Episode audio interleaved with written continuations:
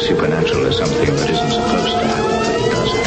AM 1420 WBSM presents Spooky South Coast with your hosts Tim Weisberg, Matt Costa, and Evan Russo.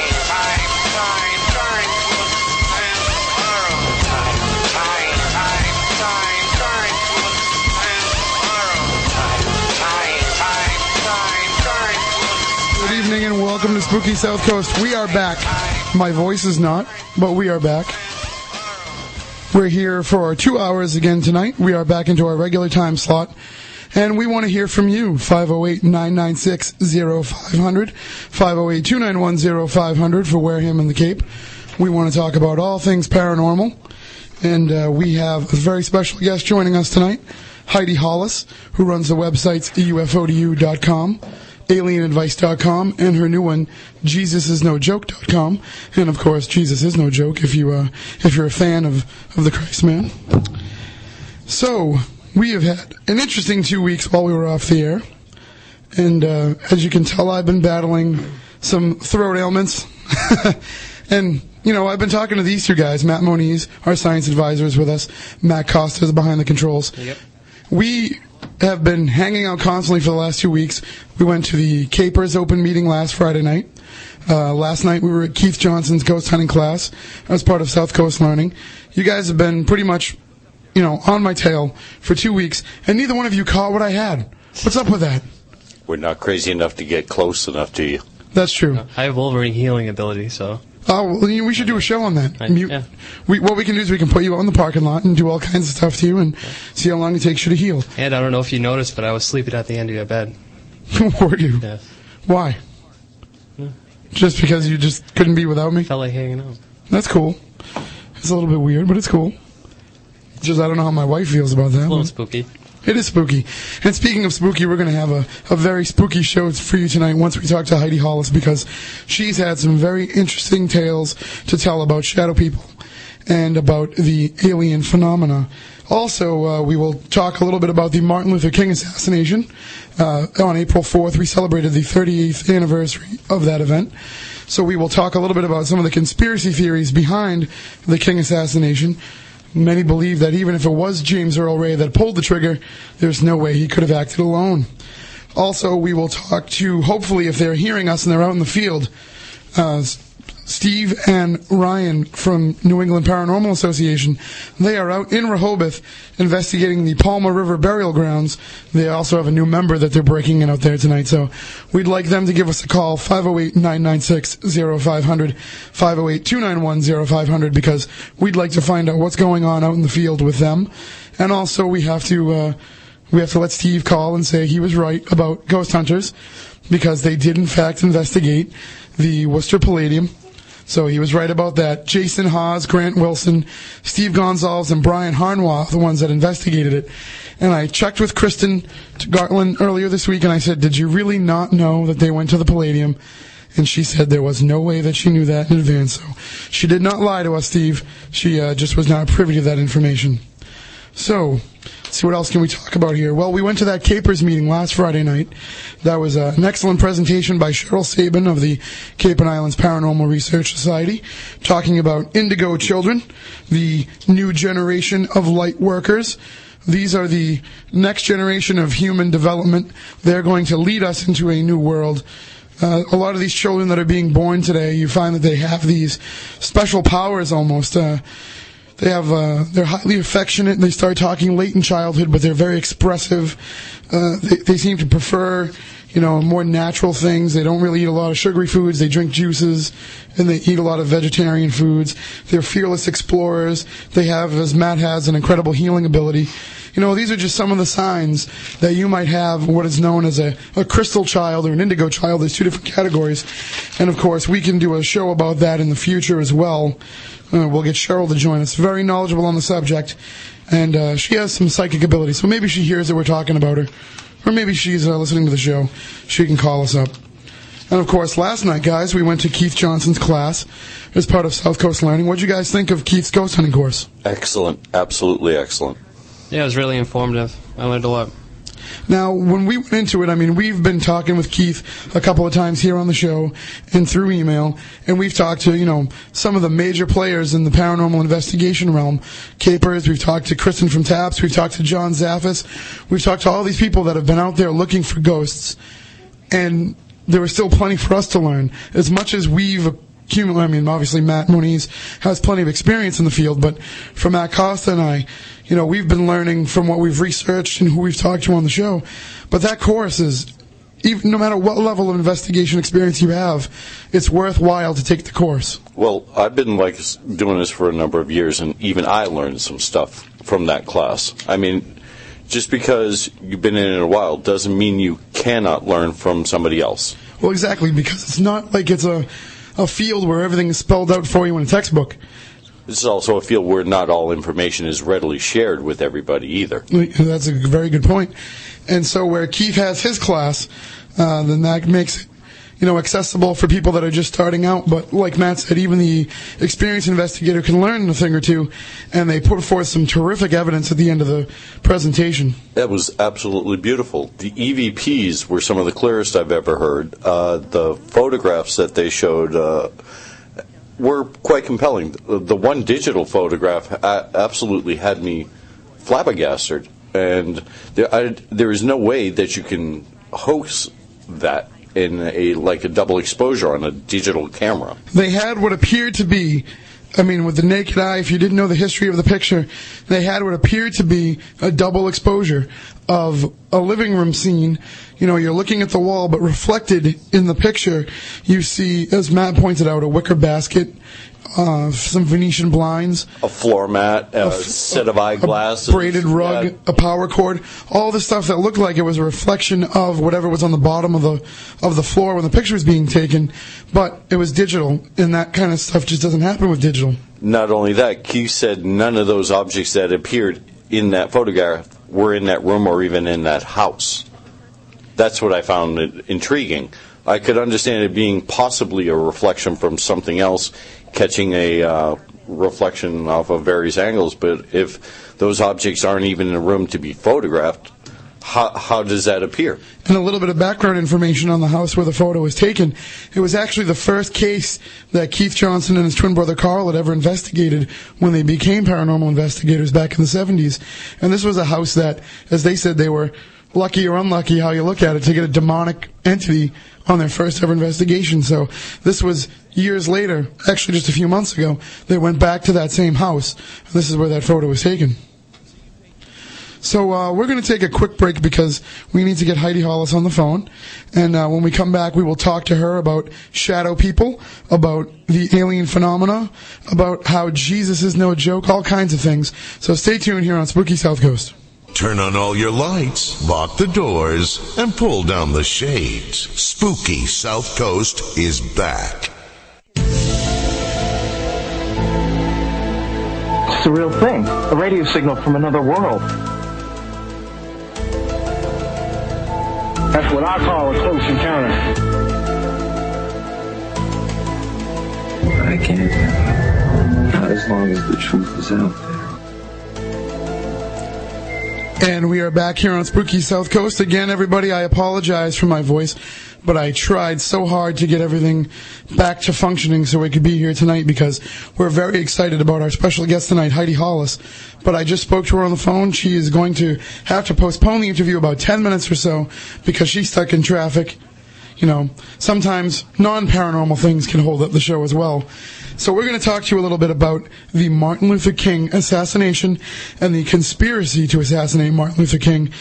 Now, we were going to have on Dr. Philip Melanson from UMass Dartmouth. We've been trying to get him. He is the foremost expert in this area on political assassinations. He's the foremost expert in the world on the Robert Kennedy assassination, and he's also written two books about Martin Luther King uh, called The Murkin Conspiracy and The Martin Luther King Assassination. Both excellent books, highly recommended. If you go to our website, spookysouthcoast.com, we have links to the Amazon page where you can purchase those books. We also have links to something very interesting. A few days ago, on the 38th anniversary of the assassination, that was April 4th, the Shelby County Register of Deeds posted on its website a chilling collection of historical documents and sound recordings that provide vivid insight into the hard events surrounding Martin Luther King's murder. The online exhibit it consists of crime scene photos, evidence photos, FBI mugshots, and audio files, police reports, and other court records. And you can view all this material by going to their website, http colon backslash backslash register.shelby.tn.us slash mlk. And if you go to our website, you can find a link to that, spookysouthcoast.com. You will find a link to that so you can check out all this evidence for yourself as we talk about it. But if you go to the Info Please website, which is also on our site, you can find the article posted by Borgna Brunner uh, about some of these assassination theories. Um, Matt Moniz, why don't you walk us through some of the history of the case? Because I'm just, I got nothing left. Not a problem. I'll uh, help you best I can.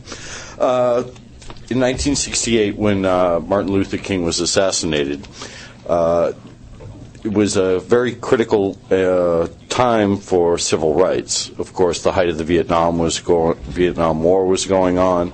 Civil rights were a big forefront in uh, political uh, agendas. Uh, some states were still trying to basically squash it. Other states still trying to push it, and uh, the government stepped in and tried to basically make it a unilateral requirement across the boards because uh, state to state back then had the ability to limit or control how people were able to vote and, and rights and stuff like that. What they were trying to do is trying to make a unilateral thing so that everybody would be required, all the states would be required. Uh, that aggravated certain uh, racist groups, that being one of the theories. Uh, we'll start with, uh, first off, uh, James Earl Ray. Now, James Earl Ray was a known racist, m- member of certain racist organizations, as well as his brother being documented as part of the this uh, nefarious group, if you want to call it that. Um, and supposedly, a $50,000 bounty was paid to James Earl Ray's brother after the assassination from this group. Uh, it's, it, it's supposed that uh, Ray's brother put Ray up to it, whether wittingly or unwittingly, is still what is in debate. Well, the general theory is somebody had to have put James Earl Ray up to it because this is a man who was such a stupid criminal. He tried to rob a supermarket one time. Left his wallet. Yeah, and he left his wallet behind. I mean, this guy was not uh, a very good criminal for being a career criminal. Uh, got pulled over or car chased and wound up driving down a dead end road and arrested. Uh, a number. He was a bumbling idiot. But if there was a conspiracy to kill King, he was the perfect patsy because they tried to leave all kinds of evidence behind to say that it was Ray that did it. The problem is, the evidence doesn't always sync up with Ray. Right. Which, uh, and if you go to these, to this website, uh, which is linked up on our site, spookysouthcoast.com, you can see some of this evidence that we're talking about. But there, there are different theories as to who exactly put Ray up to it or involved Ray in this conspiracy. Um, it was Raul. Raul is the main conspiracy theory that there was a Latin gentleman, a gentleman of Latin descent, who was basically feeding Ray information, who was pulling the puppet strings for him. And uh, let's see here, we have some information here about Raul, uh, if I can just find it. They'll be It- under the government. in 1998, Donald Wilson, a retired FBI employee, said he found pieces of paper in Ray's car after the 1968 shooting that had the name Raul written on them. Wilson took this evidence home and he stored it in his refrigerator for most of the next 30 years. It's an odd place to put it. The Cold storage. exactly. The FBI claims Wilson was not part of the search and that his evidence is a quote total fabrication. So some people do believe that the government was behind the King conspiracy as well. If you have any thoughts or theories on the King conspiracy, please give us a call. 508-996-0500, 508-291-0500. Maybe you took Dr. Melanson's course. Also, if you go to our website, spookysouthcoast.com, go to our message board tab at the top of the page, go to the live chat room, uh, and you can chat about the show live as it's going on. We actually have the studio computer on that page. We're able to interact with you. If you have a question or a thought, you're not that sure that you want to call in with it, you can send it to us via that chat room, and we can talk about it on the air as well. So, but uh, getting back to some of these um, some of these theories now. The reason why a lot of people are starting to believe there was certainly a conspiracy is because in 1997, Dr. King's son Dexter met with James Earl Ray in prison, and they had a, a, a nice exchange where uh, Dexter pro- professed his belief in Ray's innocence.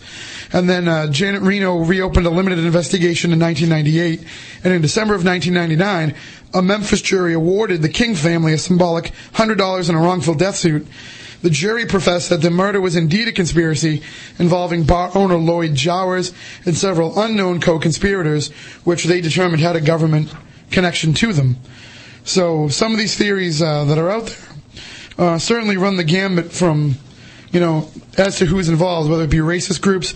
Uh, there, there was even a theory put out at one point that it was people within King's own organization. Well, there's one more theory that I heard from a gentleman uh, that was part of the civil rights movement. Is uh, this gentleman is uh, an elderly African American that I've known for years, and one of the things he was talking about, he says, because I was there, well, not physically there when King was shot, but he was around and all involved in all of that. One of the main uh, rumors that was going around the African American community at that time uh, was that he was somehow put down by uh, the Brothers of Islam, or what, what, later was Malcolm X, and um, which is now Louis- Louis Farrakhan's Farrakhan's movement. Right. And also, uh, now a lot of people say that uh, Jesse Jackson is somehow involved in this. What people are misinterpreting is Jesse Jackson was actually on the balcony with Dr. King when he was shot. Right. So I've heard uh, one theory. I heard, uh, I think it was on a radio show at one point, where it was Jesse Jackson wanted to have King put down so he could take over the movement and become the, you know, forefront of the civil rights movement. That's a pretty big risk to take when you're standing right next to the guy. So I think uh, Jesse Jackson has to be absolved of. I would of find suspicion. more true. I would find more credence to the Nation of Islam connection Exactly. because back then it would, they were trying to. It was a power struggle to gain control of the African American communities. Well, let's go through some of the uh, inconsistencies with some of this evidence. Now, James Earl Ray was uh, in the Army, and he was judged to be a rather poor shot by his superiors. And now, this is a guy who shot Dr. King. Dr. King was on the balcony of the Lorraine Motel, and across the way is the boarding house where 400 yards. 400 yards and at a strange angle Correct. to have to shoot King out the bathroom window where they say that um, James Ray was when he shot him. Also, uh, at his evidentiary hearing, uh, ballistics and rifle expert testi- testified that not even the most skilled gunman could have accurately fired a rifle in the manner claimed by the government. The bullet recovered from King's body could not be matched to the alleged murder weapon, which Dr. Melanson was pushing back in 1997 when I took the class, pushing for new ballistics tests on that rifle. I'm not sure if they ever got them done. I think they did. It'd be interesting to see the results. The only eyewitness who saw Ray leaving the boarding house bathroom from which the shot was allegedly fired was thoroughly drunk at the time. He was a known alcoholic named Charles Stephens.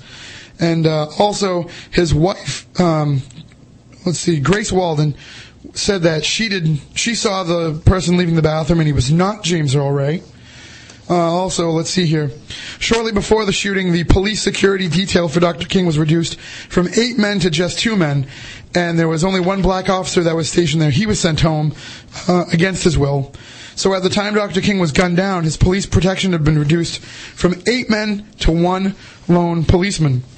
Uh, also, this is the most interesting evidence that I've heard from Dr. Melanson's book, The American Conspiracy. James Earl Ray was known to use a lot of aliases in his criminal activity. As it turns out, through Dr. Melanson's research, many of these aliases, actually all of these aliases that he used before the assassination and afterwards when he was on the run, are all the names of real life people that were all living in close proximity to one another in Toronto, Canada. And the interesting thing is, one of the names that he used was Eric Starvo Galt.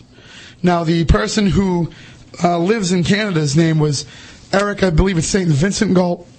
But the way that he looked the way that he signed his name, it looked like it said Eric Starvo Galt. And James Earl Ray signed his name very similar when he used the alias. So he was somehow shown that signature and misinterpreted what it was.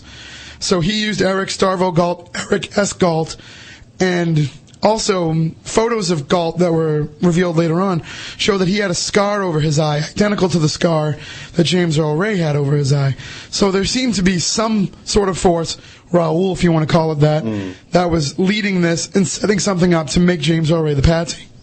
Well, the report was that Raoul did take him up to Toronto. That's where he was supposed to be uh, a farrier of uh, phony documents and uh, illegal alien type of stuff. Um, and it also had something, I think, to do with um, other types of smuggling too. Well, If you'd like to find out more about the King case, certainly go to our website, spookysouthcoast.com, where you can find links to all this information, where we got it all from. Of course, I took Dr. Melanson's class, so, I mean, it was, it was one of the most fascinating classes I've ever taken in my life. So I highly recommend his books, which you can order through our website. And of course, if you uh, if you make a trip to the UMass Dartmouth bookstore, they also have many of his books for sale there as well. And if you're lucky enough, you can get uh, each semester they put out some autograph copies for sale. So if you get there early enough, you can pick up some autograph copies. Cool. Yeah. So somewhere I got mine at home. I'll, I'll have to bring it in. So that is uh, our little bit of information for you on the Martin Luther King assassination conspiracy. What we're going to do now is, if uh, we have anything to run, Matt, can we take a quick break? I don't think we have anything. Okay, well, uh, we're, what we're going to do is we're going to get uh, Heidi Hollis on the phone for you.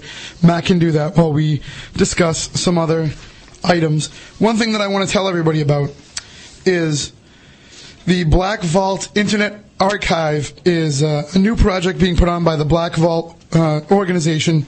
What they're trying to do is, uh, if you've ever seen the Wikipedia site, where they have uh, basically everything you need to know about everything uh, s- people post up, you know, little encyclopedia articles, and they're starting one about the paranormal. And so uh, they are looking for people to submit information, uh, experts, or, or as Keith told us, there are no experts in this field, but people who are knowledgeable about a subject. We want you to um, go on to their website, www.blackvault.com slash encyclopedia. We also have a link to it on spookysouthcoast.com. And we want you to uh, put in some of your information, your experiences, your definitions of different paranormal entities. Um, some of the things that they have up there already are poltergeist, obviously, hauntings, uh, demonic possession, but they uh, get very specific, and there's still lots of uh, subjects that they need information on. So once again, that's www.blackvault.com slash encyclopedia. They have about 200 articles up already. And uh, the thing is, they want you to join as a member of the Black Vault in order to post and in order to get this information. However, it is free to join, and there are benefits to using their site. So uh, just join that site, call their uh, project administrator, get a hold of them through their website, and they will uh, be interested in finding out what you can post. Matt Moniz, I'm sure you can post some information up there for them as well. A little bit. All right. So uh, right now we are going to go to our special guest. Heidi Hollis is the founder and director of the UFO and Paranormal Discussion Group UFO to You. She's been involved in looking into paranormal phenomena from a very young age, over 17 years now, and she's an advocate of bringing all out of the norm topics to a comfortable level where they can be spoken of frankly and openly, and even with a hint of humor. We'll talk to Heidi about a new Discovery Channel program she's going to be part of called X-Ops. But uh, you might have also seen her previously on programs such as Coast to Coast AM, UFO Desk, Night Search, Tim Shaw's Asylum, Jeff Rense's Sightings, uh, the Sci-Fi Channel series Taken, TBS, Fox, Wake Up News, Discovery Channel's Mystery Hunters. She's the author of the best-selling book The Secret War, The Heavens Speak of the Battle. We'll talk to her about that. Her new book is also Jesus is No Joke, and we'll talk to her about that as well and uh, she possesses a Bachelor of Science degree. She's a certified occupational therapist, registered and licensed, and she's an accomplished comic strip and 3D artist. Heidi Hollis, we welcome you to Spooky South Coast. How are you? Oh, thanks a lot. It's good to be on your show. it's good to have a show. After uh, being off the air last week with the NCAA tournament, and we're very happy that you could join us on such short notice. Oh, it's no problem. It's very cool to be on this show. I, I hear you guys are pretty cool. Well, we we like to think we are. So whether or not people agree with that, you know, it's nice that uh, it's nice that some people do. Now you've been you've been described as the Doctor Phil of the paranormal. Yes, uh, people have referred to me as that because I, I cover a lot of odd topics with my alienadvice.com uh, website and column. Um, anything from aliens to angels, holy encounters, everything. I, I I try to give people on the, the level and just friendly advice about anything a little bit out of the ordinary. Now, what prompted you to begin this organization, UFO you, and to offer these websites and this information? You know, because I personally had a lot of odd things that happened in my lifetime, and I know that I appreciated it when I had the opportunity to vent my experiences on other people. So I figured, what the heck, you know, I'll, I'll offer up a, a place where other people could come and vent, and uh, not not where people were like totally required to have had a, an experience happen to themselves either, but uh, a place that if people were even curious or you know had conspiracy theories of their own to think of and uh, discuss. I mean, I just like wanted a a place where people could totally you know feel free to ask questions, give ideas, share their stories, you know, and just make it comfortable and fun even. And so, um, now, what, what do people when they contact you? What are they looking for? Are they looking for somebody to validate things that they've experienced? Or are they looking for just you know some firsthand knowledge on this? Or, I mean, do you see yourself more as a counselor or as more as a teacher? You know, I honestly I learn a lot from what people send me, so I can't say that I have any outright authority over anything. I mean, it's the unknown, it's the paranormal. There are no definite definitions out there. You know, it's uh it's a learning and growing experience for myself and everyone else. And when people generally write me, oftentimes it is to validate, you know, my God, did this really happen? Or what do you think was the meaning behind what took place here?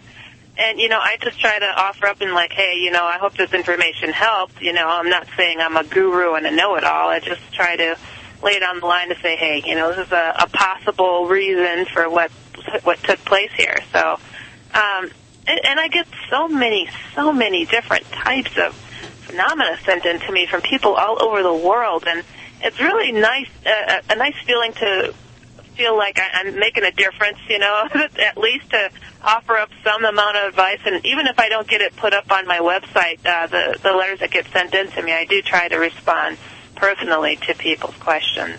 Well, I definitely think that your style of presentation has a lot to do with it. I mean, it's a very, you know, they're very relaxed websites. Uh, it's a very relaxed tone, and it's, you know, it's non-judgmental. Yeah. And I think that that's a big key into why people think that they can share this stuff with you. Yeah, you know, I I'd like to say that I'm not anal retentive. You know, there's a lot of people that's like, you know, they're, you know, they're, they're the scientific sorts. They they are into the lecture mode. They always like to have a certain monotone in the way that they go about doing things. And you know, there's a purpose for that. That we need people like that out there. But then there's those, you know, people that just really need another people person. You know, just to totally relate what the heck is going on, you know, and just to talk about this like you would any other topic, because when you start using strange tones or trying to take, you know, things way too seriously with any topic, it turns a lot of people off. So I like to treat the paranormal as normally as possible and try to, you know, just chew the fat on it and keep it real, you know. Yeah, what is the most common asked question that you get? You know, because I, I did write the first book on shadow people, so I do tend to get a ton of people writing and asking about, you know, are shadow people really ghosts or not? So I think that's probably the most popular question that I do get. Um, but anybody who has actually experienced them, they're pretty sure that it's nothing having to do with a, a ghost. That they're they're outright certain it's something a lot darker and more sinister than a, a passive ghost. Well, when we uh, when we put up on our website that we were going to have you on, a lot of people were very interested in talking to you about shadow people. You were kind of on the forefront of this in your first book. Before anybody was really talking about it, you were trying to to get the word out about what they are. So for people that haven't heard, what exactly are these shadow people?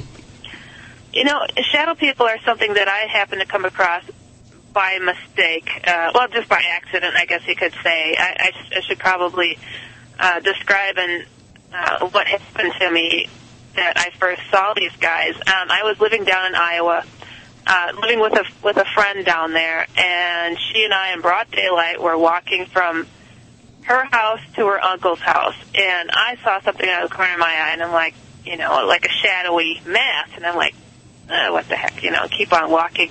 And then I, I saw this thing jump from a bush to a tree, and then tree to tree, and just totally follow us. And we reached our uncle's house, and I'm like, I just don't believe what the heck I just saw there. And when we left his house and went back to her home, this thing also followed us all the way back. And I'm like, okay, that's it. You know, I have got to uh, see what the what the heck this is about. And I said to my friend, I'm like, you know, I don't know what it is I saw, but I I drew what I call the head and shoulders shadow person, um, where the, the head looks directly like it's connected to the shoulders. Um, I don't know how big this thing was, ten feet tall, nine, ten feet tall, or whatever. And I drew it out, and I'm thinking my friend's going to totally laugh at me and go, "Yo, you're whacked" or something. And she looks at it, and she goes, "Oh, that thing." You know, she's like, "I don't know what the heck it is. It's been following me my whole life." And I'm like, "Oh my god," you know. And uh, to make a long story short, this thing confronted me. I had to walk through it. It was awful. Uh, really terrible experience. You actually had to walk through it, like physically to- through it. I had to walk through it. Uh, later on that same day, I was staying at at that friend's house in the upper, uh, like attic like like level of the house, and my room was up there. It was still daylight. I went to go get something out of my room, and I turned around with the thing that I wanted to get, and this thing was blocking the doorway, like my way to get out of the room. And I mean, you want to talk about your knees wanting to just fold underneath you. I was like, oh my god. And I just knew, like something instinctively told me, if I try to swing at this thing, it's going to get me. If I try to run, it's going to get me. And I'm like, just stand your ground, Heidi, and just walk right through this thing. And I mean, this thing had the feeling of just wanting to jump out at me and rip my throat out or something. It was just a god awful feeling. And I walked slowly and steadily to the stairs.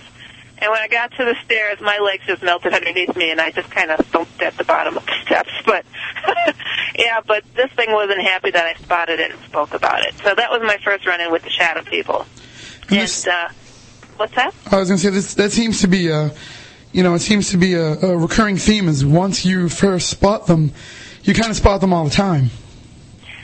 Um, it does seem to be a, a pattern at times that, uh, well, you know, I saw that, that one thing. It was attached to my friend. It wasn't attached to me. It was just irritated that I saw it, I think. And it wasn't until several years later that um, I had some actual close encounters with what you would call like the gray alien beings and other odd things going on in my apartment. And I'm not saying I've been abducted. I have not been abducted. I just happened to wake up and see aliens in my apartment a few times. Um, You might have stopped the abduction before it happened, maybe. no, you know what? I, not everybody is susceptible to being abducted. Um, these things. Oh gosh, how can I say? I, I have to tell you the story because this one, uh, I guess people say they've never heard anybody do this to an alien, but um, I lived alone. I woke up in my apartment because I I was it was at night. I'm sleeping and I heard noise in my apartment. I'm like, what the heck? Somebody broke in my apartment, and I popped up and went to go see who was in my apartment, and here's two gray alien beings going through my bookshelf. And you know, me being instinctual, like, you know, what the heck? I don't care who you are, and if you're an alien, I'm gonna, you know, put my stuff down. And I grab my stuff out of their hands and I put it down on the bookshelf. I'm like, give me that, put that down. Who are you? What are you doing here? And uh, there were two more in my closet. I heard them rummaging through my walk-in closet. I walked over there and I'm like, what is going on? I go in my kitchen because I hear more noise over there, and there's two more in my kitchen. And uh, I heard noise in my bathroom, and I went walking in there, and there's two more in my bathroom. I flung open the bathroom door, and there was one right behind the door. And when I flung the door open, it I knocked it to the ground, one of the grays to the ground. And this other one was standing there reaching for something on the back of my toilet. And I picked this thing up and shook it, kind of choking it. and I'm like, who are you? What are you doing in my apartment? And what do you want? And uh, the one that I had accidentally kind of thrown to the floor um, when I opened up the door. Had its little hands up in the air like it was afraid I was going to stomp on it or something, and and it said, "I'm your nephew. I'm your nephew." And I watched this thing right before my eyes shapeshift into my nephew with a baby blue uh, suit on and afro and everything. And I'm like, "You don't look like my nephew. You look like him when he was 10 years old. He's 20 years old now." And uh, th- this thing had actually duplicated a photo that I had in my apartment um, that they were rummaging through. Wow. So yeah, and uh, I felt bad. Uh, the one that I had in my hands, it was shaking so violently that uh, I put it down. and I said, "I'm sorry." I felt like I had just scared a kid, uh, because this one in my hands was actually not a typical gray, but I think a lot of people have heard of the half human, half alien hybrid types, and that's exactly what this thing was that was in my hands, and it looked like a kid, but with a big bulbous head and giant blue eyes, and um, I felt like I just terrified this poor thing, and I actually offered it a cookie. Now, when it spoke to you, did it speak to you physically or, or telepathically? It was telepathically, the one that that was on the ground. But um, also, but just to tie in what's going on as far as the shadow people, like I, I had that incident, and then I had uh, a couple other things that you know happened along the way, and I was able to get rid of these guys. I, I would just pop up, wake up, because I would sense something's in my apartment, and um, if I wasn't able to get rid of it, like these spheres of light would attack these beings in my apartment. And I mean, a- after a certain amount of time, I had a roommate, and she witnessed the same things. You know, so I'm like, okay, cool, I'm not crazy. You know, she saw that too. And um, then the shadow people started showing up. I mean, I'm like, oh my god, is those things that I one of those things I saw down in Iowa, and I could tell that they weren't as passive. They weren't. Uh, they they were very nosy, but they had a, a, such a dark feeling coming off of them, and it took some time for me to to find out through other things, odd things that happened uh, a little bit later, that these beings, these shadow people, came in after these Greys and other aliens did because they couldn't handle me waking up and choking them or whatever. So they sent their boss in to come and deal with me, which were the shadow people. So you definitely think that you are related?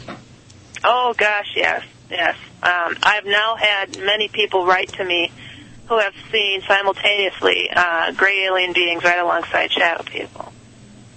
And so, what kind of uh, organization do they seem to have?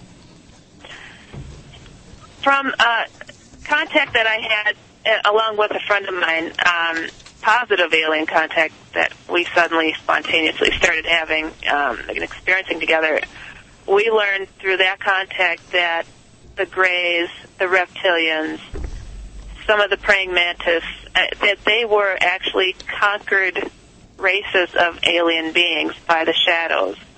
That they were like a dark, the shadow people were like a dark force in the universe that went and kind of absorbed other alien societies or whatever, but not 100%. I mean, not absolutely 100% of, of the reptilians or the Greys race are uh, totally taken over by these uh, these shadow people. But um, it's like people can never understand, you know, the Greys and the, the reptilians and, and these these certain agendas. They all seem to have a similar path going on. You know, even though they they don't seem to be working right alongside each other, people can never put two and two together. But when you think that they're all answering to the same boss, it kind of you know clicks in your head like, oh, you know, I see, you know, what's going on here with these guys. So uh, it, it's like their strings are being pulled by a by another race of beings, which are the shadows. And you know, I, I'm not a person. I'm not a religious person. I'm not a person that tries to push any kind of religious things. Or, but you know, I call it as I see it. And when you think of like shadow people, they take on different forms. They could look like giant spiders, which I really can't stand. Um, they take on the form of a cat, uh, people, kind of uh, people shapes, I should say, not outright people. And uh, it, it's like the shape shifting dark force that you hear of written of in the Bible that the devil can take on all sorts of forms, you know. And these things feel outright demonic and oftentimes have red eyes. uh, beaming out from their shadowy mass. Well, if anybody out there has had an experience with these shadow people, or you know you have any questions or experiences you'd like to share with Heidi Hollis, you can give us a call 508-996-0500, 508-291-0500. But what is the purpose of these shadow people and these aliens visiting Earth? Do we know what it is that they want with our race? Well, the number one thing that gets uh, reported as far as the Greys are concerned, and uh, reptilians also, uh, their big focus on the humans that they abduct and take are their reproductive organs and uh, reproducing these half human, half alien hybrid children. And uh, when you think about it, it's like, okay, these aliens' bodies were not made to withstand living upon the earth as humans can. So what do you do? You try to crossbreed with the, whatever it is that lives upon the earth that, that you're visiting, and uh, but you want to be able to control it. So you make it half you and half the inhabitants of the planet that, that you're visiting. So it, they're ultimately creating an army of beings. Uh, I've met several people that have supposedly uh, or report having given birth to hybrid like children, alien children, and uh, being visited by gray alien beings, and them handing off children that are half human, half alien, asking if they pass or not, if they look human enough to live upon the earth among people. And they like pass these babies along and go, yes, no, yes, no. Well, then how does it, how does an earthbound parent explain the disappearance of one that isn't fit to live on Earth? Uh, Say that again? If the if the judgment is that the the child isn't fit to live on Earth, how do you explain its disappearance then? If it's not on Earth anymore. Its disappearance. Oh, uh, well, the thing is, the the women that that get abducted by these these alien beings, um, they're impregnated with the the fetus or whatever that's that's half human, half alien, and the baby is removed at about three months gesta- gestation um, Oh, okay. time, and uh, the women like they have sometimes they have recollections of what took place, sometimes they don't. Of, of the aliens coming, taking them, and taking the the fetus from them, and they go to their doctor. The doctor said, "Yes, you are pregnant or whatever," but then the the baby is gone. The the fetus is gone. The placenta and everything is intact, but the the baby is gone, and they're told that their body absorbed the child. That this this is what our medical technology of today saying you're you you're you ate your baby. Well, I mean, it's it's not an unheard of phenomenon. I mean, it, Yeah. it's it's quite. Uh, I don't want to say it's frequent, but I mean, this is something that's been documented in, in medical journals. So, Yes, it, it's it's been documented, and it's it's one of those things that's like I, I would imagine that they would have a better explanation than that. I mean, from one month to the next, they see the baby, the next one it's like not a trace, and everything's there.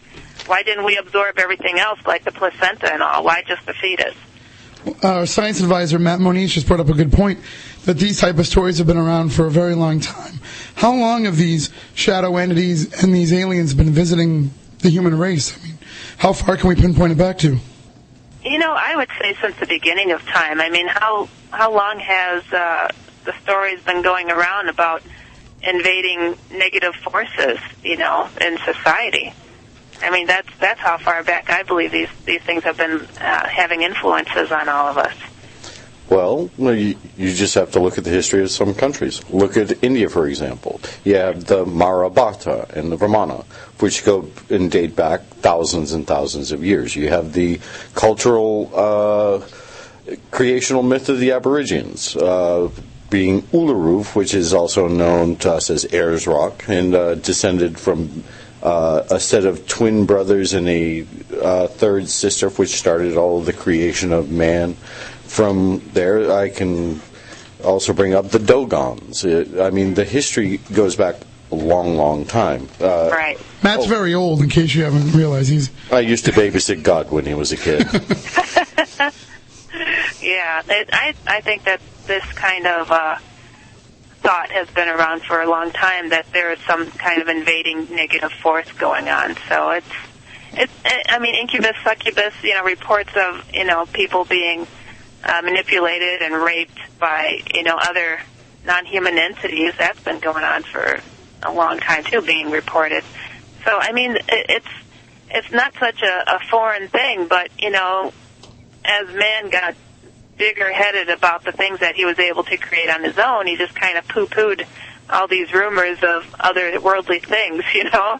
I don't understand it personally, but uh No, actually, it started roughly in 1100 AD with the start of the uh, Dark Ages and uh, the forced, uh, basically, imposition of monotheism. well, Historical fact. yeah. Well, it, it's. I think there's a lot of different elements why uh, things got influenced the way that they do, and it, I, I think it's really sad because we're missing out on a lot of much needed wisdom. You know that uh, our Got forefathers and yeah. It's like it's it's something that uh, we're, we're it's an essential part of society, and you know a lot of people are suffering because of the lack of knowledge of what is going on. They suffer alone, and that is what really disturbs me the most. I think eh, with the kind of work that I do with my column.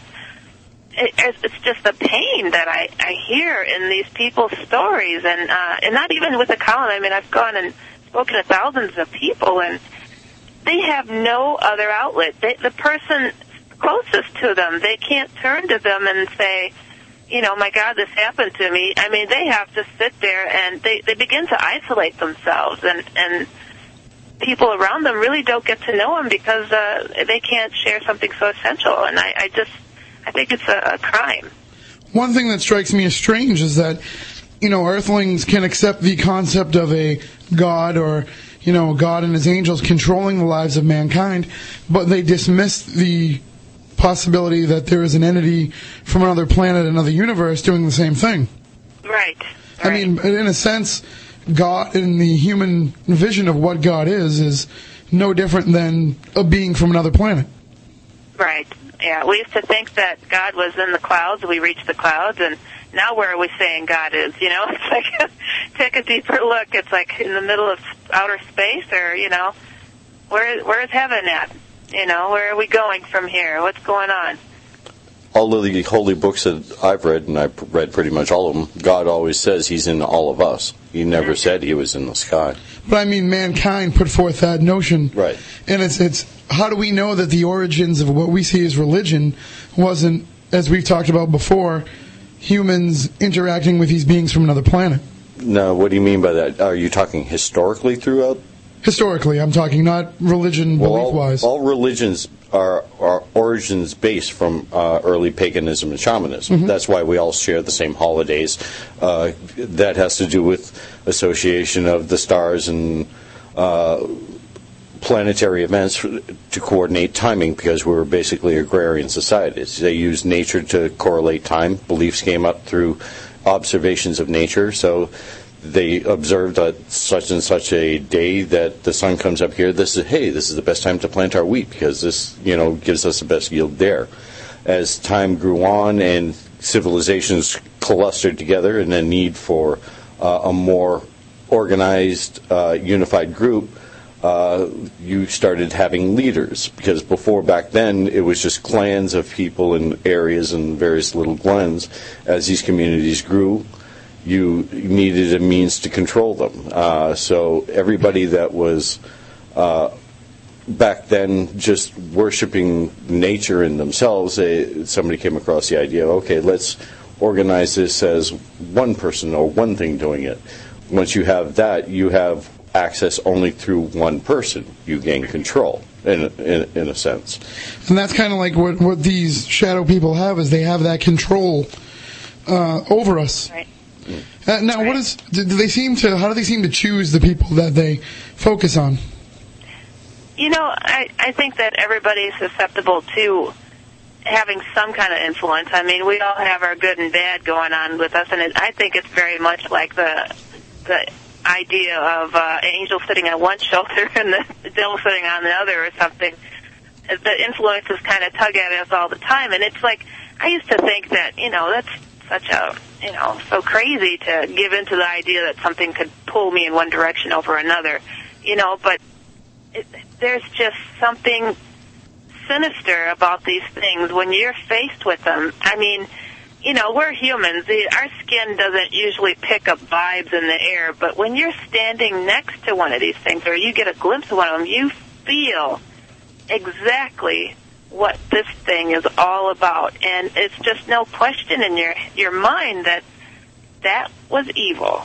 I don't know how I know, but it just hit me that it's evil. It's not its appearance, it's not anything. It literally shoots out that vibe. And, uh, one thing too, I think too, that's important to note as far as the shadow people are concerned, that oftentimes they come and the number one thing they like to do to people is jump on their chest and choke them while they're sleeping at night. And people feel like, oh my God, I'm going to die. This thing is killing me. But as soon as they begin to let go, like they let go of their fear as they're freaking out that this thing is, you know, doing this to them, it's like, oh, it's no fun for this thing anymore. Like it can't feed upon the person anymore, and it and it leaves after they let go of their fear. And this is true also as far as uh, the alien beings when they're abducting people. You know, they they say that when they get over their fear, they're able to. Uh, it's like I don't know. It's like there's there's a certain invocation of fear that they like to give and and see how we react to it and pick up on it. It's almost like why people who are willing to be abducted are never abducted. People who stand out there and say, take me now, never get picked up.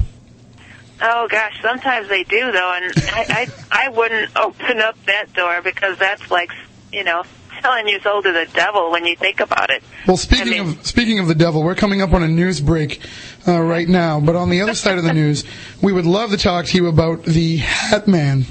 Yeah. The fabled and legendary Hat Man and exactly what he means and who he is. And uh, we will get into all of that with our guest Heidi Hollis on the other side of the news break. Heidi, hopefully you can stick with us. Oh yes. All right, well, uh, this is Heidi Hollis. She runs ufo2u.com. We'll talk to her about her websites and her books. We'll also have the Week in Weird on the other side with some interesting stories for you about, actually, about Jesus. So before we talk about how Jesus is no joke, we'll talk about how Jesus might not be what everybody thinks he is. So stay tuned. We'll be right back here on Spooky South Coast.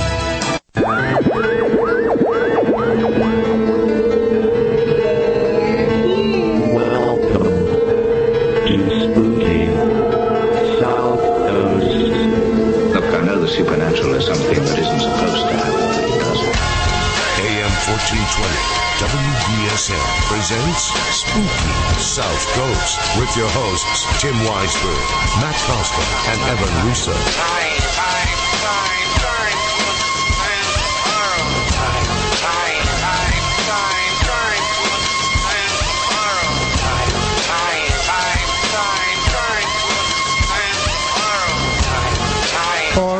Welcome back. Hour number two of Spooky South Coast here on WBSM. Tim Weisberg, Matt Moniz, and Matt Costa are here as well. And we're going to get back in a few moments with our guest Heidi Hollis, who is going to talk to us some more about the shadow people and about the alien phenomena. But right now, we are going to present to you a little thing we like to call the Week in Weird. This is where we bring you some of the stories you may not have heard on the regular news wire during the last, well, two weeks now. So we will give you all the news and information that you need from the paranormal side. Matt Moniz, why don't you start us off this week? Alrighty. Uh, first up, we have from uh, ScienceDaily.com. Florida State University scientists say that m- more than likely Jesus walked on a patch of floating ice rather than on water, as described in the New Testament. Oceanography professor uh, Doron Nof said his research points to a rare combination of optimal water and atmospheric conditions for the development of a unique and localized freezing phenomena Nof and his co-authors call spring ice. In what is northern is in what is now northern Israel, such ice could have formed in the cold freshwater surface of the Sea of Galilee, known as Lake uh, Kinneret, in modern-day Israel. When chilly temperatures briefly plummeting during one of two uh, protracted cold periods between uh, 2,500 and 1,500 years ago, a frozen patch floating on the surface of a small lake would have been difficult to distinguish from the unfrozen water surrounding it. as natural science scientists, we simply explain that unique freezing processes probably happened in a region only a handful of times during the last 12,000 years, Nof said. We leave it to others to question the question of whether or not our research explains the biblical account. The research appears in the April issue of the Journal, of Paleo and Paleontology. Paleolimnology. That's a new one to me. A new one to me, and I work in the science field. But uh, very interesting uh, that they say this because even if it really did happen, even if Jesus did just stand on a patch of ice, it's still kind of miraculous that ice was there at that time when he performed this miracle. Well, the, uh, water freezing into ice is not a mystery. Well, exactly. but I mean, to have been able to, to make it all happen at the same times. Matt, what do you have for us? All right, a computer controlled by the power of thought has been demonstrated at a major trade fair in Germany.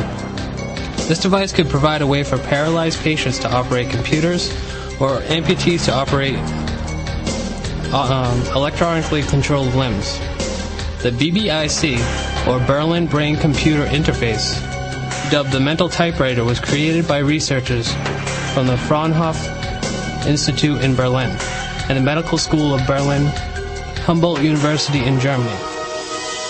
The way it works is that a user wears a cap containing electrodes that measure electrical activity inside the brain.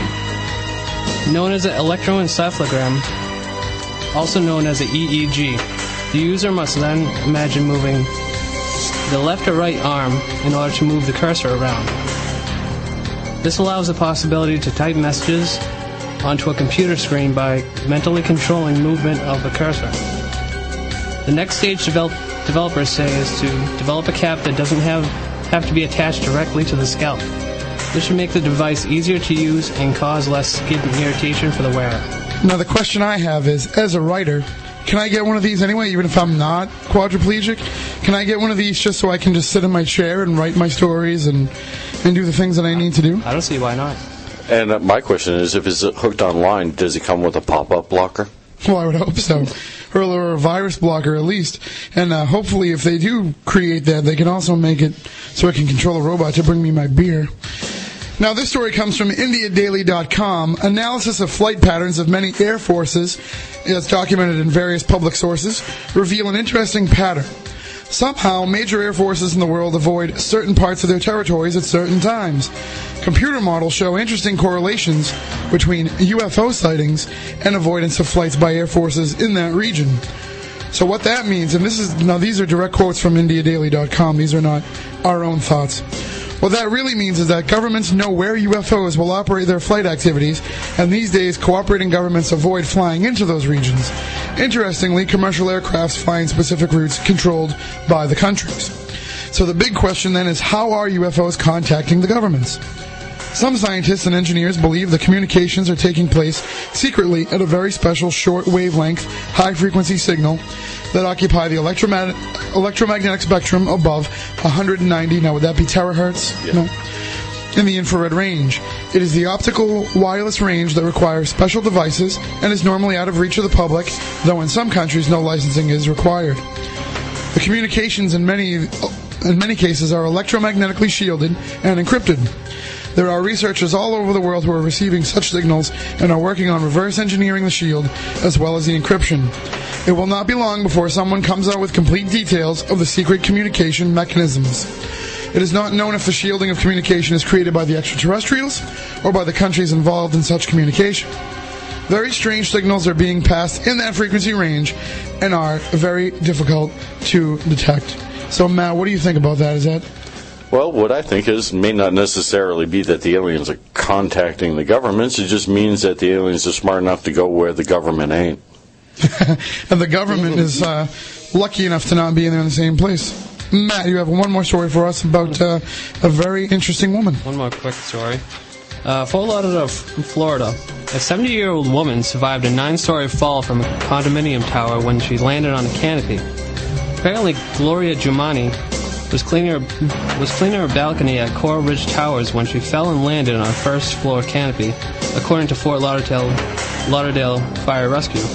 Giummani was alert and talking to rescuers but sus- sustained a broken arm and minor non-life threatening injuries. So she took the nasty plunge at 70 years old, huh? No, it says she fell from the nine-story condominium tower. Doesn't say how she fell. It doesn't, but I, sus- I, I suspect I say we start a conspiracy theory now. She was pushed. pushed by shadow people, maybe.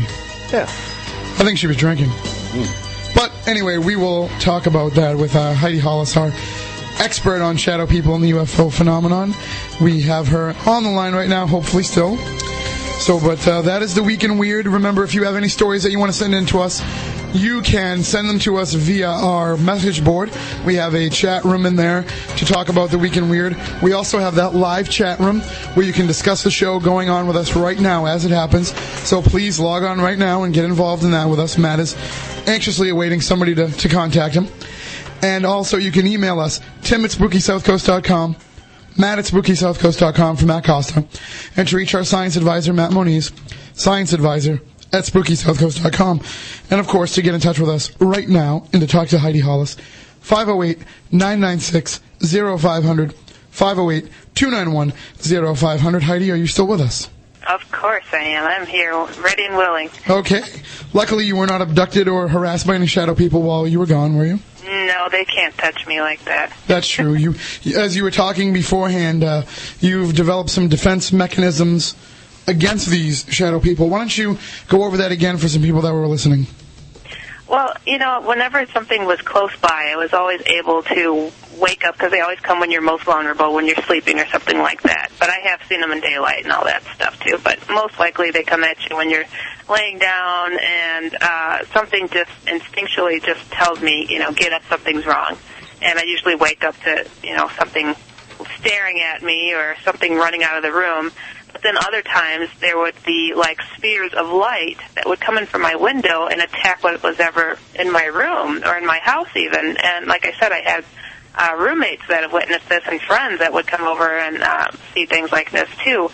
But um, it wasn't like you know, ooh, I just automatically knew what to do. It, there was some instinct to it, but I had positive uh, alien intervention that was going on uh, with myself and uh, one of my friends that was a roommate at, at the time. She and I started having positive alien contact that told us, you know, how better to protect ourselves against from uh, shadow people and other negative type of beings uh, that might stop by. And um, actually, this is what I go around and I, I try to teach other people how to keep these things away, and it works. I mean, uh, it's it's a little bit takes a little bit out of you to you know get your your guts up to to do some of these things to stand your ground, but you know it's got to be done because these these abductions are not pleasant that people are experiencing, and the shadow people are not pleasant. This is not something you want in your life, and c- controlling your life it really limits you.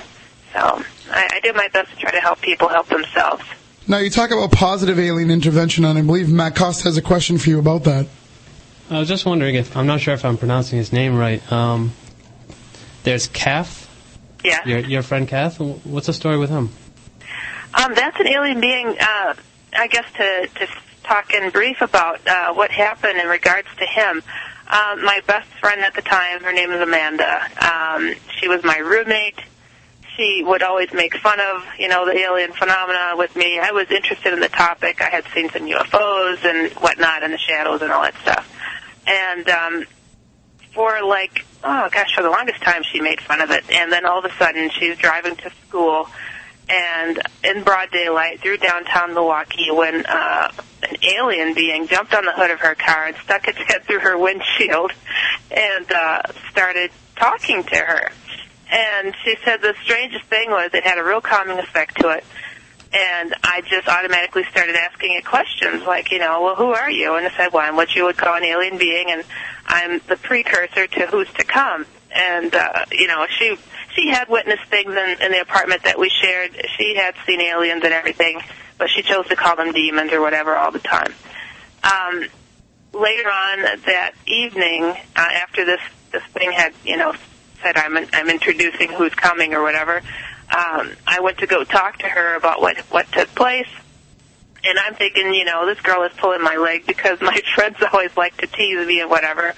And she's like, uh, the strange thing about when this being uh, went to answer her when she asked questions, she said her mouth went numb and it used her own vocal cords to speak the answers to her.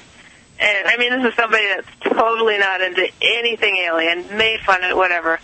And later on, we're talking about this topic, and she's like, I don't know, but I feel like I have to meditate right now. And I'm like, meditate? I'm like, what are you talking about, you know? And she is Hispanic. She had a real thick accent, and she goes to relax in a meditative state. We're sitting in the car talking about this stuff, and uh, her posture changed and her accent reduced, and she goes, "Hello, I've been waiting to speak to you for a very long time." And I'm like, "What the heck? What are you talking about?" You know, like Amanda, quit playing around. It's like, "Oh, this is not Amanda," and I'm like, "Oh, really? Who is it?" You know, and uh, this voice comes back and says, "Well, I'm what you would call an alien." And I'm like, "Oh, if you're an alien, where are you?" And I'm just like goofing, and uh, this thing says, "Well, I'm in a ship very high up," and he spells out his name C A F T H, and I'm like, "Calf," and he goes, uh, "I hate the way there's your human mouths form my name." I'm like, "Okay." I'm like, "Well, if you're an alien, you know, show yourself." You know, And I'm like trying to figure out, you know, what the heck? It, it was just strange, and uh, like a a quiet hum kind of filled the car, and in between the seats where we're sitting, this form takes place and it wasn't really clear. And I'm like, uh, I think I see something. He's like, well, can you see me better now? And I'm like, uh, yeah, I think I see it, but it's not real clear. And he's like, well, it can't be helped. You have uh, weak human eyes. And I'm like, geez, you know, another jab at humans. But um, this was the beginning of like a contact that myself and Amanda started having. And I mean, this was not something easy to to take in. I mean, my friend pretty much, you know, freaked out, but she didn't feel like it was negative or anything like that, but she didn't know how to handle saying an alien for crying out loud was speaking through her. And, you know, I hate the word channeling, so does she. She she was always a person that prayed in med- meditate in a meditative state. So this to her was like uh, a meditation and something just so happened to be there to speak to her. Um, this being uh, it, it's it's strange, but I mean, this being actually explained that it was a form of technology that he was able to communicate the way that he was, and when you think about it, and when you hear about alien contact going on, people report not these beings not speaking outright to them, but telepathically, and this thing, this being, Cass, could do the same thing, but he didn't have to be in the room to do this. And Amanda had the choice to mouth the words or just receive the message in her head or whatever. And it wasn't like I sat there and like, you know, took every word like this is this is God given, you know, knowledge or whatever. But um, you know, there were things that that backed up, you know, what was going on, and I physically saw him, and you know, just so many different things that that just coincided and and served as proof and evidence for myself and her that this was a real contact going on.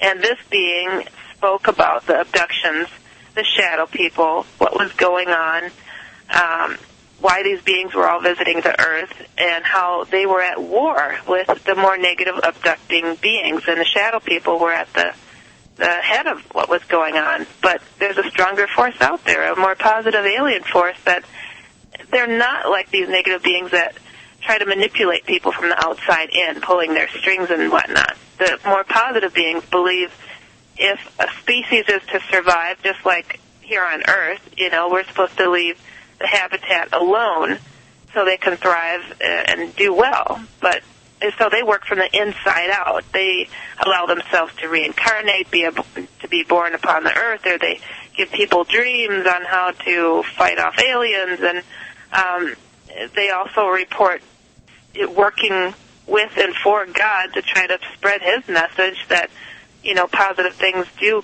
repel the dark, and um, it's kind of interesting. You know, you you want to think that aliens are just aliens flying around in UFOs and hardships and whatever, and uh, they have no matters to deal with the soul or, or, or anything like that. But I tell you, um, I received many, many, many letters, and I have on my website too to repel these these aliens is to say, you know, it, put put positive things, whatever your religious beliefs are, put positive things around your room, wear a cross to bed at night, um, say in Jesus' name, leave me alone. And these aliens that supposedly are not anything demonic or, or anything like that will leave. It, it, it's like the name Jesus is most especially just burns their ears. And I, again, I'm not a real religious person or anything like that, but all I can say is it works. And uh, same with the shadows, same with the reptilians, the greys. All of them have that in common that they cannot stand positive energy. They can't stand Jesus. They can't stand God. They don't like light. Keeping light on or even imagining light surrounding yourself, that helps repel them too. So Well, some people do think that, you know, these different degrees of aliens that you're talking about are representative of the angels and demons of, you know, religious dogma. One question I have is, has, uh, has this alien told you where exactly he comes from and, and if we will be able to develop the technology to travel as they do? Um, it, this being, uh, I asked him where he where he came from, and he, could be kind of a smart aleck and said, you know, I would tell you the name of the planet, but you wouldn't know where the heck I was talking about, anyways. So it's like, what does it matter? What's important is that you need to know this information so you could teach others and tell others that there's help out there and there's a way to get rid of these guys. Um, and what was your other? What was the other half of your question? What if did you say? if he's alluded to whether or not we will ever have the capability to travel these great distances in space as they do. Well, he did indicate to me that a lot of their ships, uh, from the positive side, have been shot down, and man has tried to take them and fly them out into outer space. And I'm like, really? I'm like, has it worked? I'm like, yeah, they got out there. But what if you saw your stolen vehicle being fl- flown past you? What would you do? I was like, well, I'd take it back. Exactly. He said, we don't allow those people to return when they do that. Do they, do they have UFO LoJack? they watch for them, I guess, to zip past them, but it doesn't happen that often. He said because they know that we we take our ships back, and uh, he said that mankind is not ready to. Uh, they're not going to allow them until they they evolve to a certain level to um, go out into outer space because there, there's just too much. Uh, we're we're too low on the spiritual rung, I guess you could say. Well, I mean, if if you believe these are advanced civilizations, we are technically just starting out as an existence, as as a as a race. We're still pretty young compared to some of these other. We we are, but you know, you can't doubt the human potential. You truly cannot, and that's the key factor too that um, CAF and the other positive beings have have said in regards to you know people see these big bad aliens coming to abduct them and they're kicking and screaming, but then they're made to be paralyzed and they can't fight them off. You can fight them off. These things do not have as much power as we think they do. The human potential is something else, and it, one thing that I think is a very interesting thing to note when it comes to alien uh, abducting people, the, the abductee will like ask certain things, you know, or scream certain things at the aliens, like, you know, uh, who are you? What do you want? Da, da, da, da. The aliens won't say anything. They, sometimes they'll say stuff, and it's usually just a bunch of, you know, they they throw whatever story they want at people. But when the person says, "You have no right to do this," you know, you're you're not allowed to do this, the aliens stop dead in their tracks and they turn around and they try to convince them. Yes, yes, we can. You you you uh, agreed to this. Like they try to convince them that you agreed to this. There's a form of an agreement that is made between humans and these aliens and it's like people say I would never agree to such a thing. But it's it's an it's a permission that's granted that was tricked out of people. It can be something as simple as uh you dreamt that your sister was was at your door knocking on your door and and you go to get the door you look out looks like your sister but something is just screaming in your heart that something's just not right. This isn't my sister. But you go against your better judgment you open up the door it's very much like having to welcome the vampire into your home. You know, they cannot come in unless you welcome them in. And it, yeah, it was a it was a dream to you, but in a form and in a sense, you gave a, a form of permission for these things to gain access to you because there's like some kind of universal law that you know d- doesn't allow them to gain access to you unless you open up the door for them. Strange, but it happens. Well, we're going to take a quick break here. And on the other side, we would like to, because we are gluttons for punishment, get back into some of the negative side here, and we will talk about the Hat Man. Mm-hmm. And if anybody would like to call in and speak with Heidi about their own experiences with shadow people or, or aliens of any sort, 508-996-0500, 508-291-0500. We'll be right back here on Spooky South Coast. Don't look now, but spooky South Coast is creeping up behind you right after this. Beaming from the studios of AM 1420 WBSM into the night and beyond. Here's more of Spooky South Coast. I would like, if I may, to take you on a strange journey.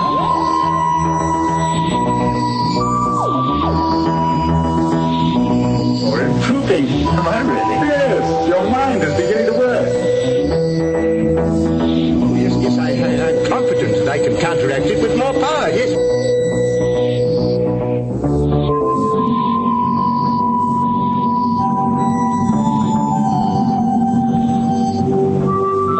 Welcome back to Spooky South Coast. 508-996-0500, 508-291-0500 for Wareham and the Cape. If you have some questions, some experiences, some thoughts, some theories that you would like to share with us about shadow people, about aliens, about anything in general, we do have uh, one of our fearless groups that call us in on a frequent basis, New England Paranormal Association, supposedly out in the field tonight if the rain allow them to do so. We would love for them to check in and let us know if they found anything. But right now we are talking with Heidi Hollis. How, and Heidi, how are you? I'm great. Are you holding up here with uh, with my voice? Yeah. I, am really sorry. I mean, just words drop off in the middle, and I, I usually don't sound this bad. Puberty does that to you. Yeah, I wish. I'm still a few years away.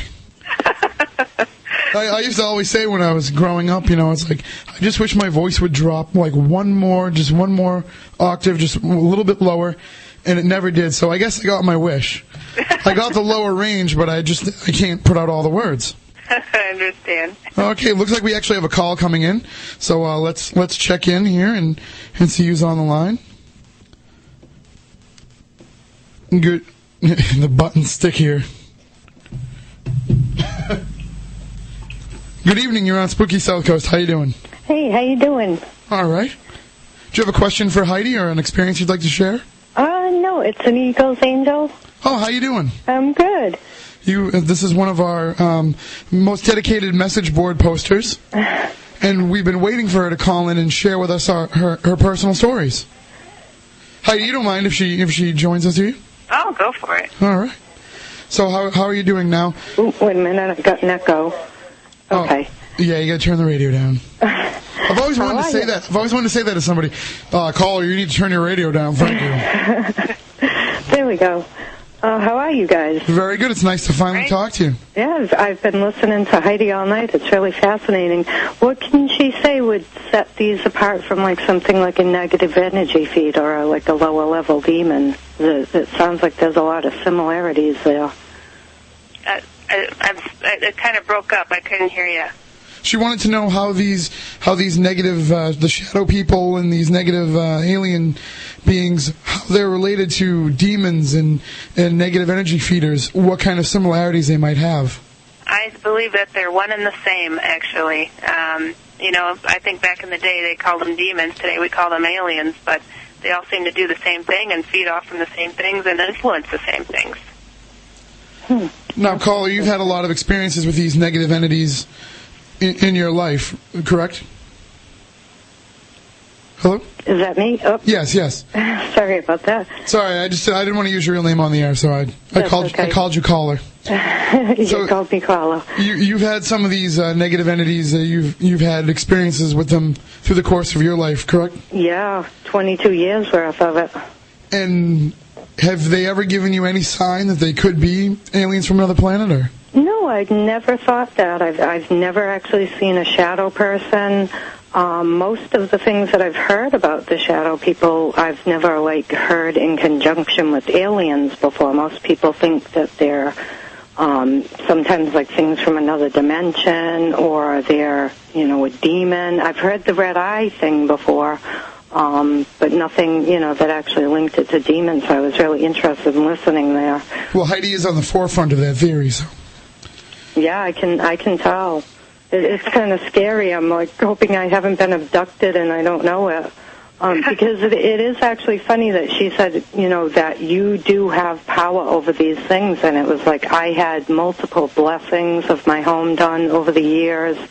Um, other people were being affected, my children, uh, company coming to the house, and things like that. I've I've never seen anything though. It, this this thing was like an invis and totally invisible entity that you know, would just do things to people, and especially in their bed sleeping when they were vulnerable. Exactly. They're cowards. They like to do that. I mean, if if they really wanted to, if they could totally take us out, they would come to us as they are. But our human potential is more powerful than than people realize. It truly is. Heidi, is it possible that these negative aliens that they can leave something behind when they're not present that can continue to draw that energy from you? There's so many of them to go around, they can leave a piece of themselves. That's why on my website, uh, shadows.ufo2u.com, it has drawings of the shadow streaks, little clouds.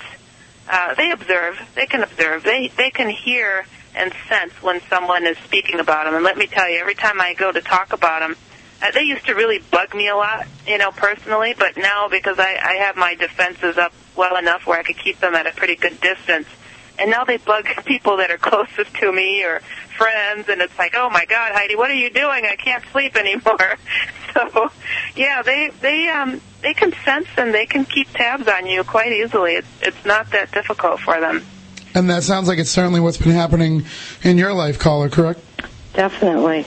It, well, it's actually been about 10 years since I have had an event with that particular entity, but that was actually when I took it in my own hands and, you know, it was waking me up one night and I said, nope, this is the end. And I told it to go away, that it had no power over me. And it took someone telling me that, that I had that power, that I could tell it to go away for me to actually be able to do that. Right. You know, um, I mean, it was something that I lived with from the time I was a child until I became an adult. You know, and other people started having problems, and then I saw my children being scared in the night. That I really decided I had to do something about it. And like I say, I finally did get help, and I had blessings, and they didn't do a thing. I've I could move, and it might take a while, you know, a few months, six months or so, but it would find me again. That's the difference between a ghost and a shadow person. The shadow people will follow you no matter where you go.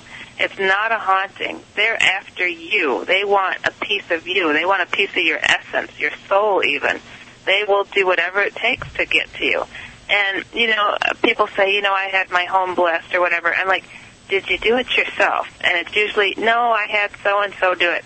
It, it's you that they're after, so you have to take the stance. You have to go and bless every corner of your home and seal off the doors and keep, you know, backing your way out of your home to the exit, sealing off every every uh, exit to each room. And when when you're faced with these things, I tell people outright, you have to just stand your ground. And I'm not talking about getting angry or getting overly anxious. Stand your ground. Say, no, this isn't going to happen. Not anymore. Keep a prayer going in your head the whole time.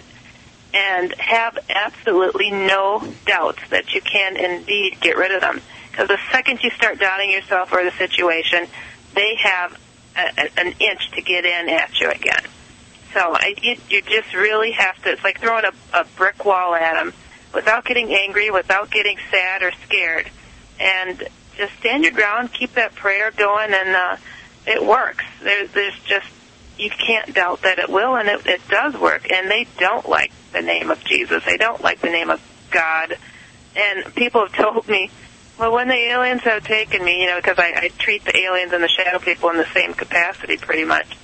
When uh, the aliens are taking me, I'm like, oh God, help me. You know, please don't let them take me, and they still take me. And I'm like, you know, it, there's this movie that I once saw. I believe it was Salem's Lot, and it's about vampires. And a vampire came up to this man, and the man threw up a cross at the vampire, holding it. And the vampire grabbed the cross out of, the man's hand, and he said, "You have to have faith in order for that to work." And that is very much the same scenario. You can't just throw things around loosely and not believe in what you're saying. You have to have faith behind it. Yep, I think that's what it takes, really, to get these things, you know, whether it's a ghost or a demon or, you know, something worse, an alien. Um, you know, I really think that you can have more control of your life than what you even realize. Oh, Mind yeah. over matter. Uh, You know, I really do believe that. Oh yes, that's for Mhm. certain. You're living proof of that. You got rid of them. No, no.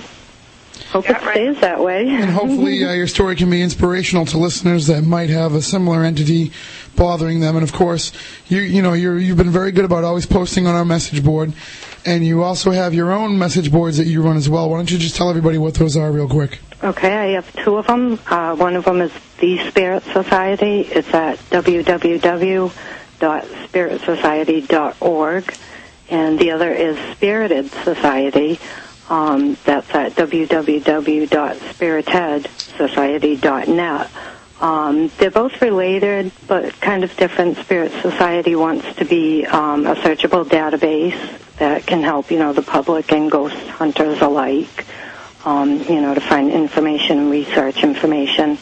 Um, Spirited Society wants to see, you know, people who have had experiences share things, um, you know, and be able to be comfortable about things like that. I mean, I had a terrible problem for so long, and it actually took my children being scared before I said, well, I have a problem. I have to talk to someone. You know, it was like my little secret. So to me, it's really important for people to be able to feel comfortable about sharing these things and getting help. Oh help. yeah, for sure. You know, We thank you for sharing.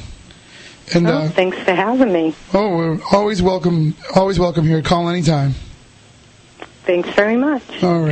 Thanks. Bye. And if anybody has had similar problems and they need advice, of course, you can contact her through our message board as well. She posts as an Eagles Angel, so she's got plenty of posts up there. You can find her, and she'll be able to help you out. Now, uh, Heidi, one thing that we've been teasing and we want to get to is the Hat Man. Yes. He is the supposed, you know, the head shadow person. Well, actually, you know what? I once thought that he was indeed a shadow person, and um, I was very hesitant to delve into the topic until I did the Coast to Coast show. Um, and it, it's because the types of letters that I was getting in regards to the drawings that I have on my shadows.ufo2u.com site that I finally said, you know, I have to come forward and, and be honest about the information that's pouring in about this man. People were writing, telling me that this man, he shows up at people's bedside, and for the most part, he stares at them. He wears a three-piece suit, sometimes a um, old-fashioned watch with a chain is seen. He has a fedora-type hat on, and sometimes seen with a goatee, sometimes red eyes, sometimes black eyes, and he's a distinctive-looking man. And when people write to me about him, almost always they say, he's the devil, isn't he? Satan came to visit me, didn't he? Why did Satan come to visit me? You know, and, you know, I have heard some reports where he's uh, sexually assaulted some people, sometimes he's choked a few people, but for the most part he just stares and watches. And I've now heard uh, people saying, you know, to see him standing on the side of a road just before they had a car accident or just before they avoided a car accident or afterwards and odd things like that. And uh, it's a phenomena that's spreading all over the world. I've re- had letters sent to me from everywhere, and they're like, "My God, I didn't know that others had seen him before until I went to your website, and I can't believe that others have seen him." You know, they're just like amazed that this is going on, and it's a disturbing phenomenon. He is a solid being. He's not a shadow person, but he may indeed be in charge of the shadows and sometimes and oftentimes when people see him, they either just before or afterwards start seeing shadow people on a regular basis. So something there is a definite connection. I have been in a car where uh, my best friend looked in a rearview mirror and there he is sitting in the back seat of my car, and I don't talk to my friends about this stuff so much, and I'm sitting there, and she goes, "Oh my God!" And I'm like, "What?" It's like the guy from your website. Just sitting in the back seat of the car. I'm like, "Get out of here!" Uh, my sister was uh, saw him in the back seat of her car. I don't know if she had turned around and was backing up, or she looked in the rearview mirror and she saw him there, and just uh, you know, he just pops up anywhere and everywhere, and it's uh, very disturbing. You know, unholy encounters. You know, there's there's a increase in holy encounters all around the world, and a lot of people. I think this is important to note. A lot of people that that have reported seeing Jesus and and other holy encounters uh, feel that they're undeserving to have seen something like that. Well, I think the same is true for people who see uh, this this hat man. You know, that's not always deserving that you got a visit by the devil. so I don't think that people should think, "Oh my God, you know, I'm I must be an evil person to have such a thing happen to me," or even as far as the shadow people are concerned. You know, these things come to people all the time that are uh, outright deserving such a thing to happen. They just have to make sure that they keep these things at a considerable distance. Uh, kind of reminds me of the book. Hello. Kind of Yes. reminds me of the book by uh, Donald Keyhoe, Mothman Prophecies. Ah, yeah. hmm Where that uh, entity would show up just before a tragedy would happen. Correct. A good friend of mine is one of the subjects in uh, Keyhoe's book. And uh, my friend, I'll use a name, Don, just to use a name, Right. uh, had been involved in a car accident and had this same type of specter follow him around uh, even up until this day. Uh, I've interviewed a couple other people from Keyhoe's book uh, and other individuals that have run across shadow people. And to a certain degree, you're right. They are harbingers of doom and gloom, if you want to put it that way. Uh, but the reports that I've gotten from other people uh, have also mentioned that they generally stay attached to those people for a certain specific amount of time. Now, i when you're dealing with your shadow people, do they just deal with a you as a sh- in a short amount of time as well? The shadow people, I I had them for uh, bugging me for a few good years actually, and I only was able to get rid of them once I was taught how to from the positive alien contact that I was having, and also these these beams of light, their balls of light would come and attack them and send them on their way, which I later learned was from the positive alien beings doing that, um, or angelic type presence. Um, so I, it, to say if it was a certain amount of time, I mean, every once in a while I still get a little visit here or there. It's like they're feeling me out to see how much more they can push. And I just, you know, send them on their way. Uh, The number one form that they come to me as uh, are in the form of giant spiders, shadow spiders, which are quite irritating, or shadow cats. I had a really, really awful shadow cat experience once. But um, yeah, they they're um, I don't know. They they seem to test the ground, see if they can absorb some fear out of you or scare the crap out of you, and try to stop you from doing what it is that you you need to do because you get sidetracked because of them. And also, shadow spiders aren't necessarily something you have to see to experience. They can also be, you can have that feeling, that sensation that they're crawling on you, and there's nothing there. Or if you watch Babylon 5, the shadows from Z'ha'dum look like spiders. Yes, that's true. I don't watch it, so I'll take your word for it. But uh, I mean, that's just one thing that I've always experienced is, you know, I get this feeling like there's a flea or something on me, and then when I go to brush it away, there's nothing there. And I never really thought twice about it until I started hearing about these shadow spiders. Yeah. you like how my voice just goes away when I say it too. Uh, that was that wasn't fear. That was totally totally illness. Well, we're going to take one more quick break, our final break of the show, and on the other side, we will talk to Heidi about how you can get her books, and we will talk to her about her new program coming up on the Discovery Channel titled X Ops. So we will be right back here on Spooky South Coast.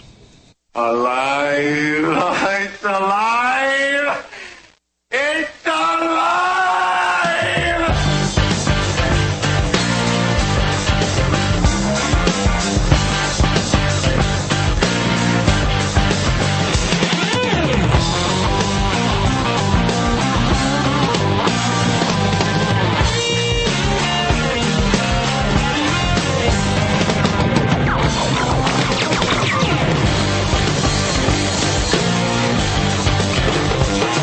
It is alive and it's back. It's Spooky South Coast. We're here for, I don't know, about another nine minutes or so. And so, Heidi, we want to give you an opportunity to let people know how they can get your books. I know that we, um, you said that you were looking for uh, a publisher for your latest book.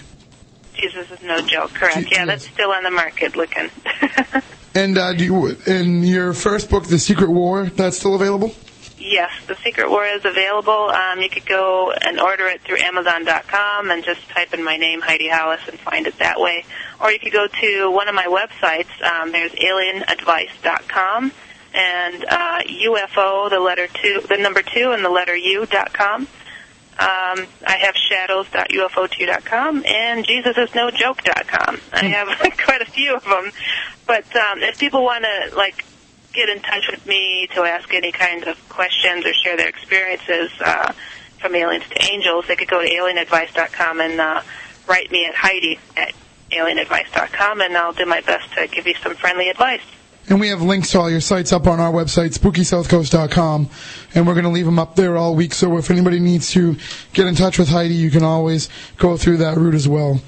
And now, what about this new program that's going to debut soon on the Discovery Channel called X-Ops? What is the idea behind the show? X-Ops is a team of very cool investigators from all over the country with different specialties and expertise. Um, we are sent out anywhere in the world to go and investigate and check out uh, any kind of uh, variety of, of paranormal or mys- mystery uh, topic.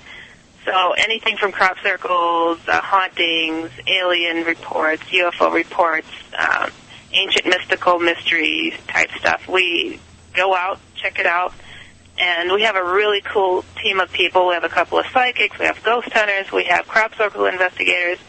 Uh, it's it's a fun-filled show. I mean, it is just uh, we have so so much fun doing it. And there is no outright air date yet. We are still waiting to hear what Discovery Channel has decided upon uh, for an air date. So we're still waiting on that. When I know, I'll definitely contact you guys and let you know. But uh, Oh, definitely. We'll have, we'll have you come on and talk about it uh, before it premieres. Oh yeah, no, it's a fun show, and and it's something I think it's needed because there's so many things that are out there and going on, and you hear about it, listening to shows like yours, even. And it's like, wouldn't it be cool if just like some real people would go out and film, like, let's see what we find here, people, you know, and report it, and you know, have people check it out and experience it right along with us. And it's like a real life X Files show. That's pretty much the gist of it. About how many episodes have you filmed?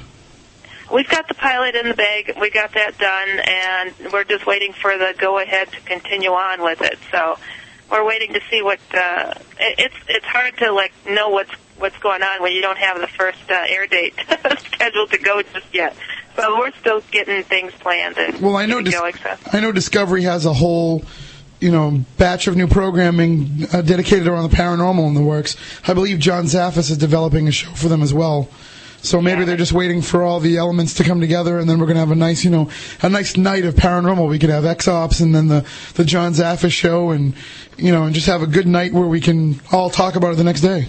Yeah. Oh God, I think it'll be cool. I mean, paranormal topics are becoming hugely popular these days. I mean, people are starting to think and wonder, and they're they're not following along with the typical media uh, hype about you know this stuff is all crazy. You know, don't look into that. People are interested. I mean, the top-rated shows out there are all paranormal. Every night of the week, you can watch something that's out of the ordinary now. You know, exactly, which is what we want. We want people to watch it because then the extraordinary can become a little more ordinary for people. Exactly, exactly. I mean, if we stop, you know, making fun of or always looking for somebody to debunk a story once it's been reported, I think that a lot of ground will get covered. I really think that we'll actually make some good progress, and this won't be it, it won't be called unordinary. You know, it'll be considered the ordinary. All right, well, Heidi, we thank you very much for joining us tonight, especially on short notice. Oh gosh, it's no problem. I'd love to come back on again and have some more fun with you guys. All right, we'll Great. definitely have you back. Thank you very much for joining us. Thank you.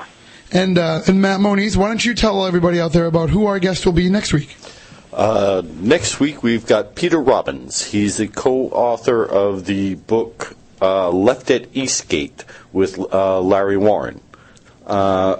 Now Larry was one of the key witnesses that came forward with the Rendlesham Forest case. I uh, worked closely with both Peter and um, Larry, analyzing soil samples and other materials and things like that. And that was some of the material I brought in the first time I was in here.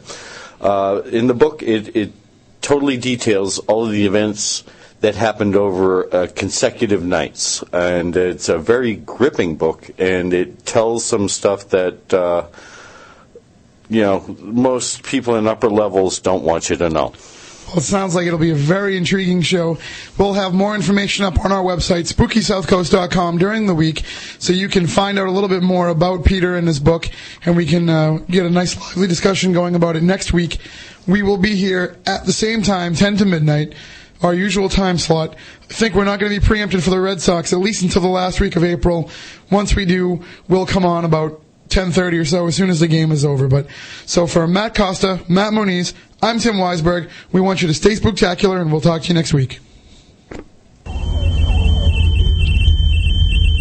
Rest assured, listener, that my time here has not been easy, and what you have just heard was not fiction although in many a desperate moment I most certainly wish it had been. It's over for now, it seems. Or at least until yesterday begins again. Tomorrow, tomorrow, tomorrow, tomorrow, tomorrow. Look, I know the supernatural is something that isn't